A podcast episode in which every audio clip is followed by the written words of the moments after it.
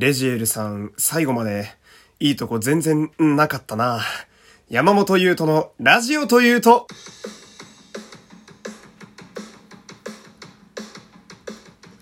どうも、皆様、こんにちは。声優の山本優斗でございます。第359回目の山本優斗のラジオというと、始まりました。よろしくお願いします。ラジオトークから聞いてくださっている方は画面下のハート、ニコちゃんマーク、ネギをひたすら連打していただいて、その上にありますフォローボタンもポチッとよろしくお願いします。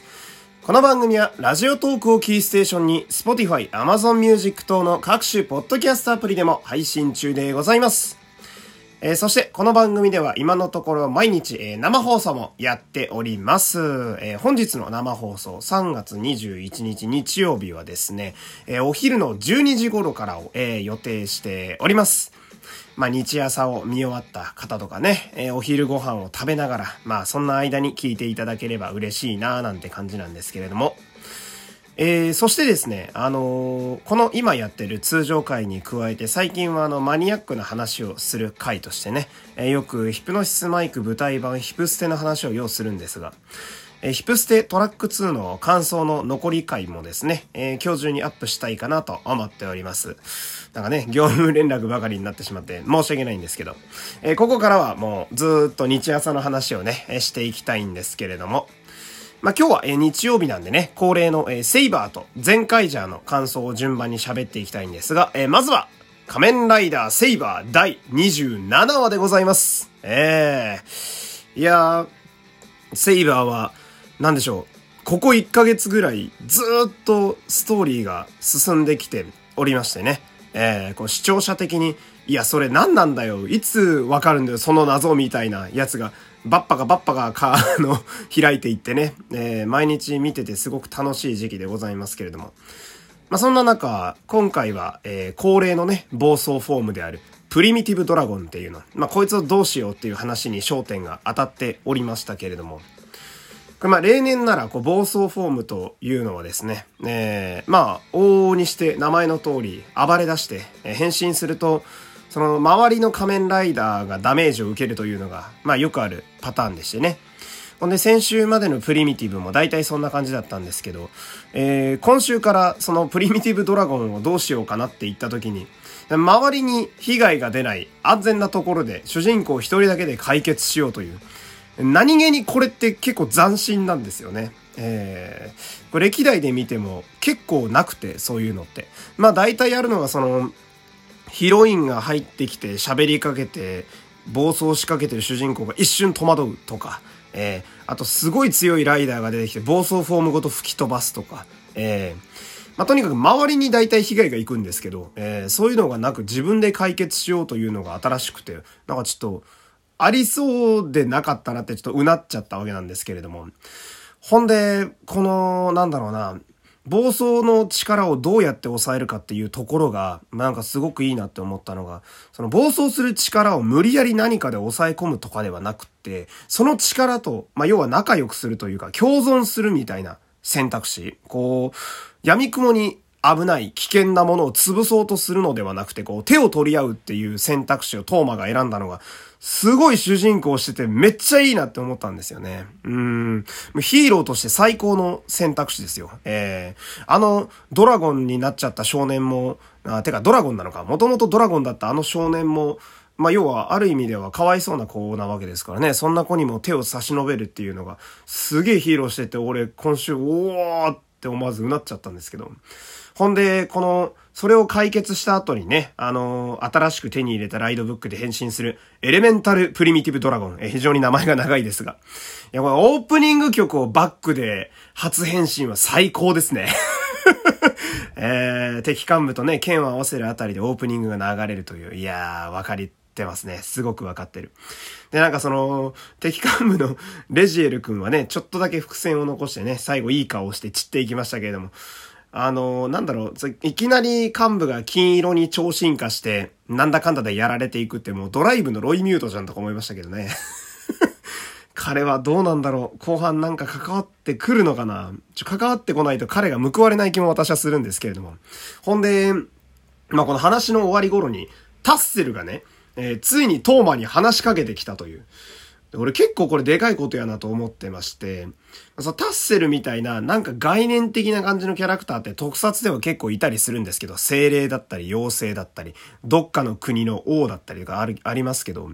まあこう意外としっかりとストーリーのキャラに喋って関わってくるって新しいんですよね。えーで、怖いのがその、まあ、タッセルは、えー、我々視聴者がね、最初思っていた最高野郎って、これひどいもんなんだけど、勝手に最高野郎にしてるの。マジひどいと思うんだけど、まあ、そういうちょっとやばそうなやつではなく、今んとこ善玉っぽいんですけど、まあ、いいやつっぽいんですけど、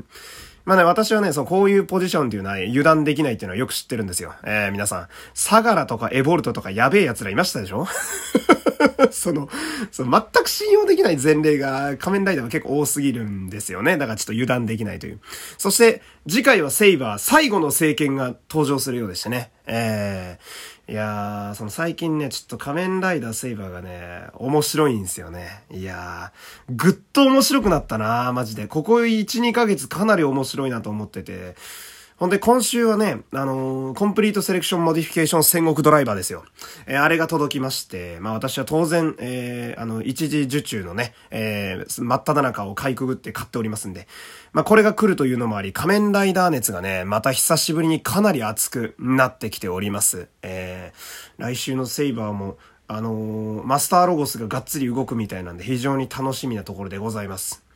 で、そんな暑い中、今度は全開じゃ3話に行きたいんですけども、こっちはあの、氷の怪人が出てきてね、逆に冷えるという で、その、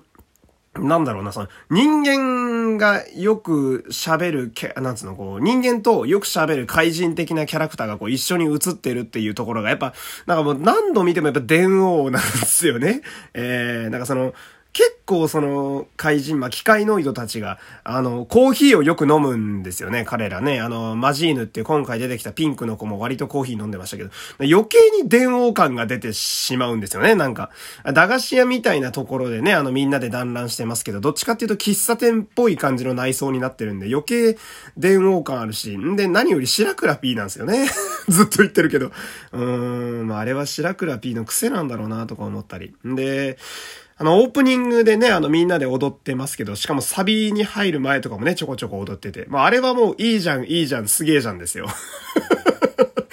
えー、トリプル A の声が聞こえてきそうですけれども。ほんで、まあ、さっきも言いましたけど、今回の怪人ね、これね、あのー、世界中を凍らせるって、氷河期みたいにするっていう、こう、壮大な被害をね、選んでしまったせいで。被害を選ぶってすごい言い回しなんだけど、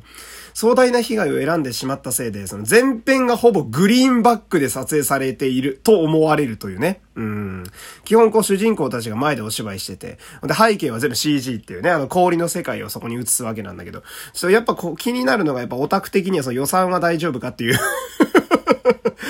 うん、あのー、やっぱね、どうしてもあの、兜とか思い出してしまいますね。えー序盤で飛ばしすぎると後半偉いことになるっていうのはね、もうあの我々オタクの中ではもう通説として、えー、ありますからね。えー、あの変身した時にね、あのやたらと分身するフォームとかそういうの出すと、えー、後半あまり出てこなくなったりとかね、そういうのありますから。ほんで、まあ、今回思ったのがね、あの何気に、何気になんですけど、そう、前回じゃって、そう、セリフ回しがかなり勢いがある気がするんですよ。まあ、それはコメディに寄ってたり、えー、シリアなシーンとかもそうですし、そう、簡単なく、えー、いろんな言葉が出てくるっていうイメージなんですが、この、前回じゃってほんとね、よくよく見てみると、まあ、まだ3話なんですが、えー、掛け合いがめちゃくちゃ上手なんですよね。ええ。ー、まあ、主人公やってる方がね、あの、あの男の子がそもそもかなり経験者っていうのもあるんですけど、あの、掛け合いしてる相手の怪人、まあ、機械ノイドたちが基本全員声優さんが当ててるんで、もう喋りに関してはプロオブプロっていうね、だからこそ、それを活かして、まあ、キャラクターたちがこう、まあ、仮面ライダービルドぐらい、えー、よく喋って、そしてみんなよくボケるというね、えー、セリフの数がですね、まあまだ3話なんだけど、3話にしちゃすでにかなり喋ってんだって気がするんですよね。えー、多すぎるぐらい喋ってるっていう。うん。だからなんか、前編賑やかなので、まあその、私なんかはまあもちろん最初から全部通して見てるわけなんだけども、なんとなくつけたお子さんだったり、なんとなくつけた大きなお友達、我々のような方がですね、いきなり画面にグッと吸い込まれるようになってるのかななんて思うと、意外と考えて脚本も作られてるんだなっていうね、脚本のカメラさんなんてのはもう、あの、よく東映でもお世話になってる方ですから、ね、あの人の作る脚本は後半しんどいことが多いんですよね。えー、だから前半のテンションでどこまでいけるかというのが結構注目したいとこですが。あのー、なんか誰かが画面上でずっと喋り続けてるというのがね、なんかこう、常に賑やかっていうのもあって、なんだかパチンコ屋みたいなんですよね。そう。子供向け番組で何ちゅう例えだよって話なんですけど。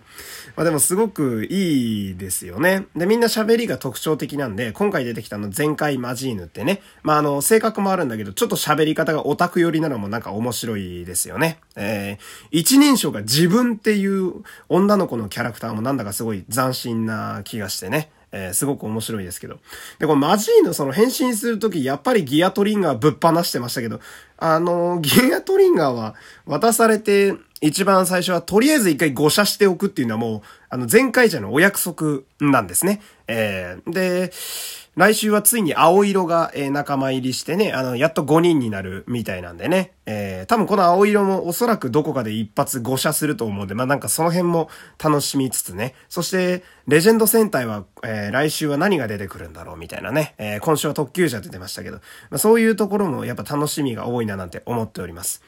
でいっぱい喋ったんですけど、まあ、日朝が今非常に面白いんですよね。うーん。日朝が、まあ、あの、豊かだとね、えー、私のようにこう、こういうのに生かされてる人間は人生も豊かになりますから、まあ、来週もね、あの、ライダーも、そして戦隊もかなり面白い展開に入っていきそうなんで、まだまだね、えー、見続けていきたいなと、今日はそんなところでございます。えー、ここまでお付き合いありがとうございました。山本優斗でございました。ありがとうございました。